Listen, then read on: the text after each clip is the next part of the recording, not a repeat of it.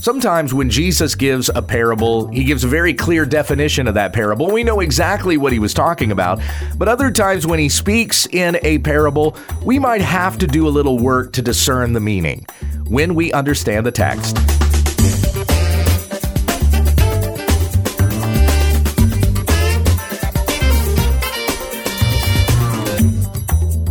Of the Bible stories and verses we think we know, we don't.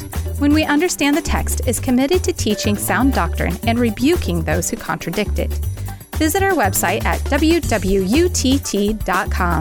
Here once again is Pastor Gabe. Thank you, Becky. In our study of the Gospel of Matthew, we've been in the parables of Jesus. So we continue in Matthew chapter 13 today with the parable of the tares among the wheat. I'm going to begin reading in verse 24 and go through verse 43 out of the Legacy Standard Bible. Hear the word of the Lord. He presented another parable to them, saying, The kingdom of heaven may be compared to a man who sowed good seed in his field. But while his men were sleeping, the enemy came and sowed tares among the wheat and went away. But when the wheat sprouted and bore grain, then the tares became evident also. The slaves of the landowner came to him and said, Sir, did you not sow good seed in your field? How then does it have tares? And he said to them, An enemy has done this. The slave said to him, Do you want us then to go and gather them up? But he said, No, for while you are gathering up the tares, you may uproot the wheat with them. Allow both to grow together until the harvest. And in the time of the harvest, I will say to the reapers, First gather up the tares and bind them in bundles and burn them up, but gather the wheat into my barn. He presented another parable to them, saying, the kingdom of heaven is like a mustard seed, which a man took and sowed in his field. And this is the smallest of all seeds, but when it is fully grown, it is the largest of the garden plants and becomes a tree, so that the birds of the air come and nest in its branches. He spoke another parable to them. The kingdom of heaven is like leaven, which a woman took and hid in three seah of flour until it was all leavened. All these things Jesus spoke to the crowds in parables and he was not speaking to them without a parable, so that what was spoken through the prophet would be fulfilled, saying, I will open my mouth in parables, I will utter things hidden since the foundation of the world. Then he left the crowds and went into the house, and his disciples came to him and said, Explain to us the parable of the tares of the field. And he answered and said, The one who sows the good seed is the Son of Man, and the field is the world. And as for the good seed, these are the sons of the kingdom, and the tares are the sons of the evil one. And the enemy who sowed them is the devil, and the harvest is the end of the age, and the reapers are angels. So just as the tares are gathered up and burned with fire, so shall it be at the end of the age. The Son of Man will send forth his angels, and they will gather out of his kingdom all stumbling blocks and those who commit lawlessness, and will throw them into the fiery furnace in that place there will be weeping and gnashing of teeth. Then the righteous will shine forth as the sun in the kingdom of their Father. He who has ears, let him hear. So I read that far because we have the parable of the wheat and the tares. Then, of course, there's a couple of parables in between that and where Jesus gives the explanation of the parable of the tares. So I went ahead and read through verse 43. But we look at this particular parable, and this is a new parable. So, what we had just finished up reading was the parable of the sower. That had started in verse 1 and had gone through verse 23.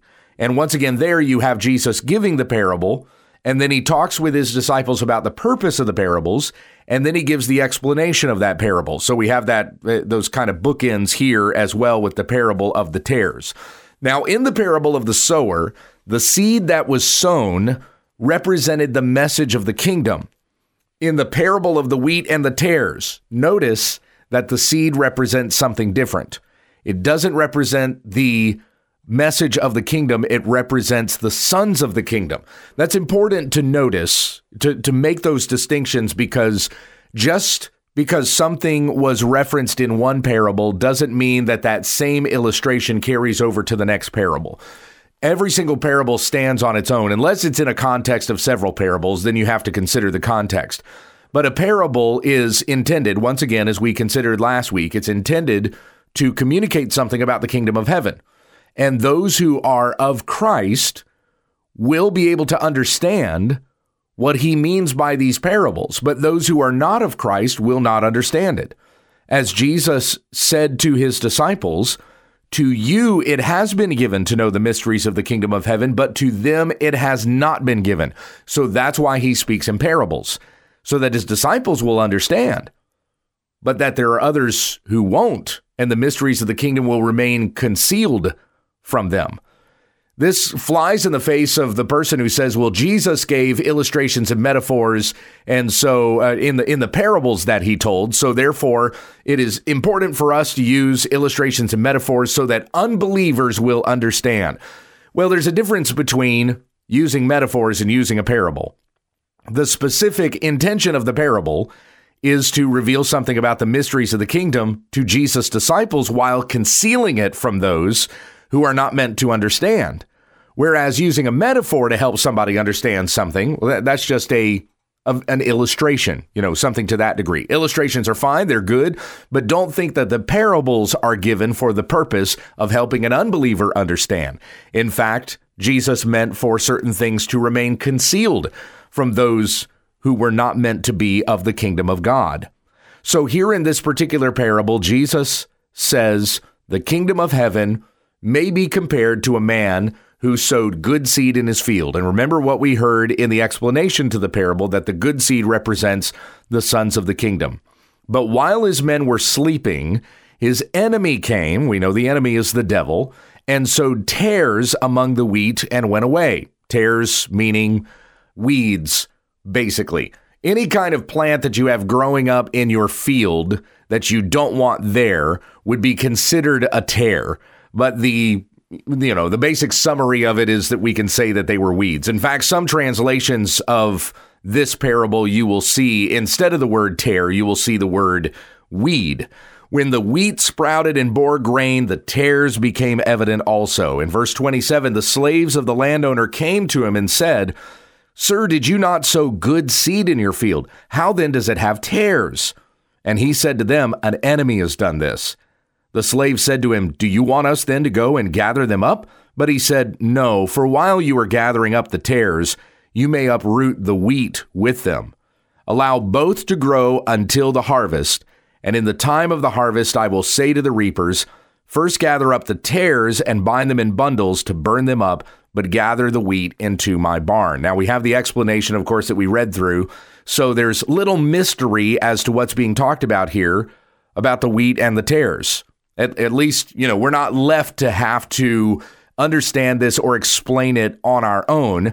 But the next parables, the parables that come in between the parable of the tares among the wheat and then the explanation of that parable, we don't have a clear explanation given to these where Jesus does a one to one. This represents this and so on. So we do need to we, we do need to do a little bit of investigating here to understand what these parables in the middle mean. So this is verses 31 to 35. He presented another parable to them, saying, The kingdom of heaven is like a mustard seed, which a man took and sowed in his field. And this is the smallest of all seeds, but when it is fully grown, it is the largest of the garden plants and becomes a tree, so that the birds of the air come and nest in its branches.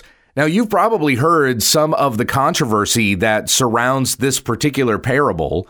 There are some who have said that Jesus didn't realize that there were smaller seeds out there in the world than a mustard seed. And so he made this statement about the kingdom of heaven is like a mustard seed, which is the smallest of all seeds. Verse 32. And so, therefore, since Jesus, the Son of Man, Son of God, God incarnate, who put on human flesh, did not realize that there were seeds smaller than a mustard seed, well, he reveals his own imperfectness, and so the scriptures are even imperfect, and we can't call the Bible inerrant. Have you ever heard anybody say this before? It's a common argument. I hear it come up every once in a while. Sometimes when I feel like I'm, I'm never going to hear this argument again, yet it still comes up. Jesus is just very simply giving a parable here. He's not giving a botany lesson. In which he's telling people uh, now there are you know seeds even smaller than this. There's a continent you've not yet discovered called south america and there's a little tiny seed there in this such and such a plant. And so there are smaller seeds out there in the world but for the sake of this illustration we're going to stick with the mustard seed being the smallest of all seeds. This isn't a necessary qualification Coming up a little bit later on in Matthew chapter 19 is where Jesus confronts the rich young ruler. And you know there that Jesus says it is easier for a camel to go through the eye of a needle than it is for a rich man to enter the kingdom of heaven, right? Well, Jesus is simply comparing the largest living creature in Jerusalem at that time, a camel, with the smallest opening, which is the eye of a needle. And just as a camel can't go through the eye of a needle and survive the trip, so a rich man cannot get into the kingdom of heaven by his works or his wealth. So that's simply the comparison that Jesus is making there. He's doing this in the context of Jerusalem. It's not necessary for him to have to say, oh, there are other plants in the world with seeds smaller than this. These are the illustrations using the visuals that are around him that Jews would have understood, namely his disciples. Okay, so Jesus presents this parable. Let me start at the beginning of this again. The kingdom of heaven is like a mustard seed which a man took and sowed in his field, and this is the smallest of all seeds, but when it is fully grown, it is the largest of the garden plants and becomes a tree, so that the birds of the air come and nest in its branches. Now, this is a reference to Ezekiel 17 where the Lord says in verse 22, I will take a sprig from the lofty top of the cedar and set it out. I will pluck from the topmost of its young twigs a tender one, and I will plant it on an exalt- exalted and lofty mountain. On the high mountain of Israel I will plant it, that it may lift up boughs and yield fruit and become a majestic cedar. And birds of every kind will dwell under it. They will dwell in the shade of its branches and all the trees of the field will know that I am Yahweh. I bring down the exalted tree, exalt the low tree, dry up the green tree, and make the dry tree flourish. I am Yahweh, I have spoken, and I will do it. And so, what Yahweh is talking about here is how he is going to take a remnant and he is going to make something great out of it. And this is, again, in reference to the kingdom of God. So that remnant, you might even recognize here as we go on in understanding the Gospels and on to Acts and even into the epistles, that you have a small grouping of Jews who become Christians, they become followers of Christ, and then they go out and share the gospel. And as the gospel goes out and the church grows, it grows and it flourishes. And so you have the advancement of the church, the kingdom of God here on earth. That is the fulfillment of that which God had said through Ezekiel in Ezekiel 17. Now, there are other places in the Old Testament where God will make reference to birds nesting in branches. He talks about Babylon being that kind of a tree. He talks about the Assyrians being that kind of a tree, but he mentions that he will tear them down, just like he says here in Ezekiel 17. So he takes the lofty tree and tears it down, and that which is low and humble he lifts it up and exalts it. And here, this is going to be the growth of the kingdom of God. It's going to start out as something small, like a mustard seed, and it's going to grow and become amazing so that birds will come and nest in its branches. Many will come and be part of the kingdom of God and benefit from the blessings of being part of that kingdom, of being in Christ. That's very simply what's being spoken through the parable here. Now, as we understand a mustard seed in North America in our modern day, it doesn't turn into a mustard tree. It's really more like an herb or a plant. So again, we have to understand this in the context of in which it was given. Jesus talking to his disciples there in Jerusalem or there in Judah. So they would have understood the mustard seed there at that time, 2,000 years ago in that climate, that would produce this mustard tree, whereas today here in North America, that's not really what you get out of a mustard seed. So, anyway, going on to the next parable, verse 33, he spoke another parable to them. The kingdom of heaven is like leaven, which a woman took and hid in three seah of flour until it was all leavened. Now, I want to say that I've heard some uh, who are postmillennial in their eschatology. So they believe that the world will basically become more and more Christianized until Jesus comes. They've used this parable to explain postmillennialism. So the kingdom of heaven is like leaven, which a woman took and hid in three flowers of Satan until it was all leaven. So therefore, the entire world is going to be Christianized. But that's, I have to say, out of context with what Jesus is talking about here regarding this parable. Now, I'm not making an argument against postmillennialism here, even though I myself am not postmillennial.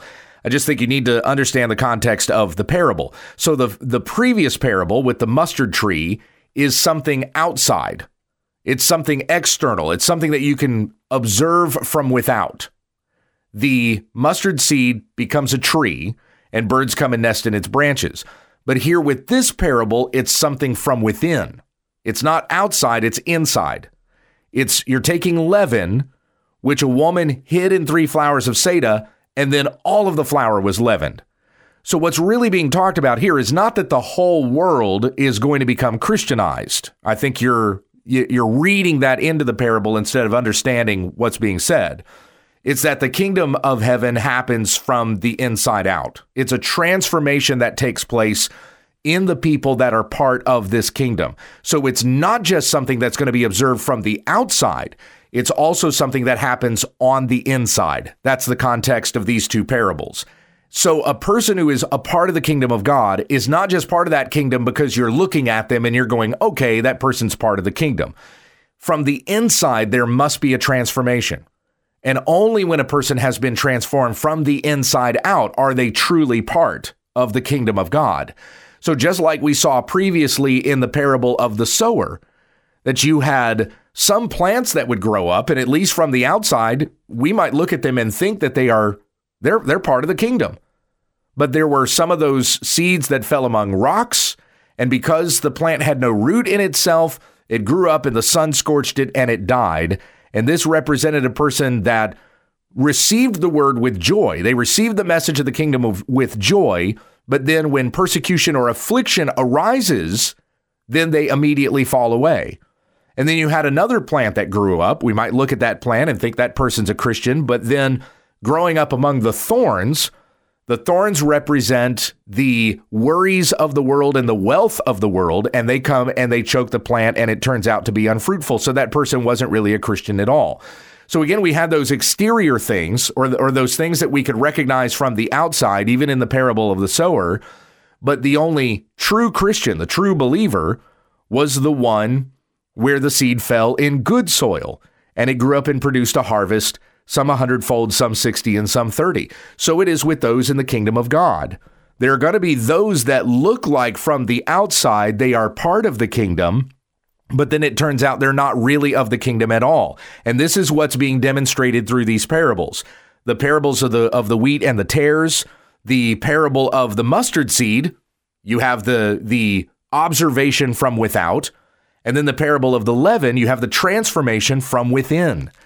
So, among the wheat and the tares, there are going to be those among us who will look like they are believers, but they're really not believers only they won't be judged. They won't receive judgment as being truly unbelievers until that day when the angels come and will gather up the wheat and the tares together. The tares will be gathered up and will be thrown out to be burned, whereas the wheat will be gathered up and be put into the barn. So, verse 34 all these things Jesus spoke to the crowds in parables, and he was not speaking to them without a parable, so that what was spoken through the prophet would be fulfilled, saying, I will open my mouth in parables, I will utter things hidden since the foundation of the world, which is a prophecy that is made in the Psalms.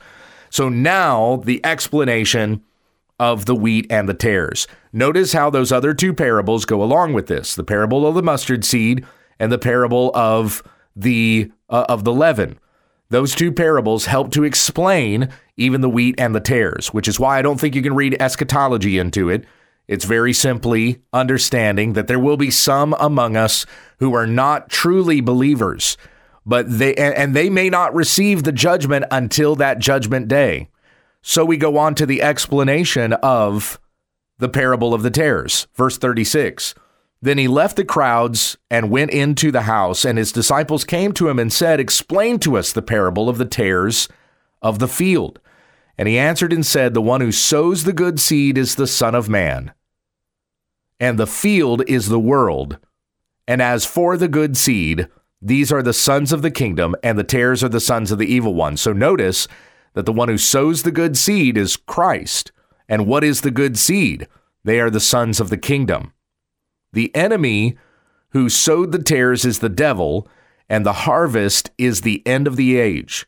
And the reapers are angels. So just as the tares are gathered up and burned with fire, so shall it be at the end of the age.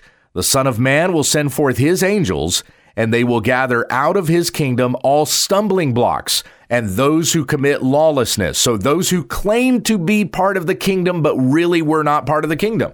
Remember back to the Sermon on the Mount in Matthew chapter 7 Not everyone who says to me, Lord, Lord, will enter the kingdom of God. Many will say to me on that day, Lord, Lord, in your name did we not prophesy, and in your name cast out demons, and in your name do many mighty miracles? And I will declare to them, I never knew you. Depart from me, you who practice lawlessness. These are those people, those who practice lawlessness, the stumbling blocks, and those who commit lawlessness. They said they were followers of Christ, but they were not really part of his kingdom. And Jesus will throw them into the fiery furnace, and in that place there will be weeping and gnashing of teeth. Then the righteous will shine forth as the sun in the kingdom of their Father. He who has ears, let them hear. In other words, those whom Jesus intends to understand the mysteries of the kingdom. Daniel 12:3 Those who have insight will shine brightly like the brightness of the expanse of heaven, and those who lead the many to righteousness like the stars forever and ever. My friends, examine yourselves. As the Apostle Paul said to the Corinthians in 2 Corinthians 13, test yourselves to see that you are really in the faith. Are you just going through the motions? Are you just checking a religious box? Are you just thinking that because I'm part of this group that I will be saved, because I prayed a prayer, because I was baptized, because I wrote the date down in my Bible? that I am genuinely a part of the kingdom of God and I will be saved on that day? Or will you be among those whom the angels will gather up and bundle to be thrown into the fiery furnace? You said you were part of the kingdom, but you were really a doer of lawlessness.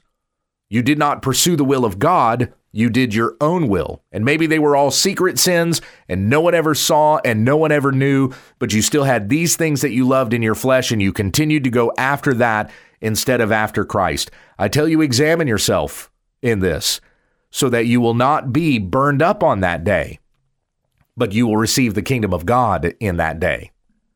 Let us pray. Heavenly Father, as we finish up our lesson here, as we have considered these parables today, I pray that we examine our hearts. Do we love Christ? Do we desire the Lord? Do we do his will? For as said in John 3:36, he who has the Son has life, but he who does not obey the Son shall not see life, but the wrath of God remains on him. May we turn from every wicked way and pursue righteousness, holiness in the name of Jesus Christ our Lord. Amen. Pastor Gabe is the author of several books and Bible studies, available in paperback or for your e reader. For titles and more information, visit our website at www.wwutt.com. Join us again tomorrow as we grow together in God's Word when we understand the text.